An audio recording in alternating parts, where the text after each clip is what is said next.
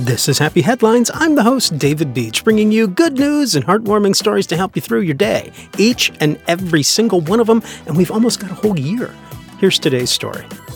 I saw this post on Instagram, and the post gives credit to Lynette Scribner. So I too will give credit to Lynette, and I would like to just read this post because it kind of sums up what Happy Headlines is all about. I saw this gentleman, Tim, in Boston's Logan Airport with the sister he'd been visiting. It appeared he was both deaf and blind, as I observed her signing into his hand for him to feel her words. When he came aboard the plane, he'd been assigned the middle seat of my row. The kind gentleman who had the aisle seat graciously gave it up for him. At this point, Tim was traveling alone. The flight attendants sincerely wanted to assist him, but had no way to communicate. I watched as they didn't flinch when he reached out to touch their faces and arms. They took his hand and tried so hard to communicate with him, but to no avail. He had some verbal ability, but clearly could not understand them.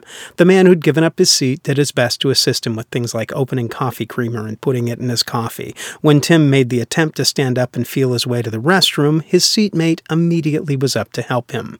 The flight attendants were talking among themselves, and someone suggested paging to see if anyone on board knew sign language. That's when this lovely young woman came into the picture. Fifteen years old, she'd learned ASL because she had dyslexia, and it was the easiest foreign language for her to learn. For the rest of the flight, she attended to Tim and made sure his needs were met.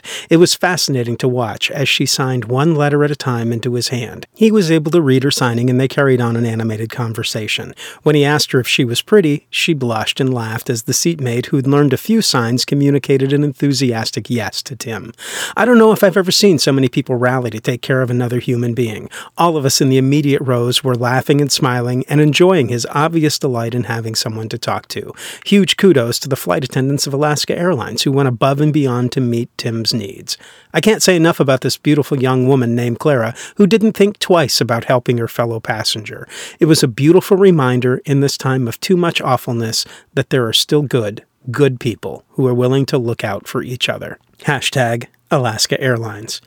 Yep, that's a happy headline.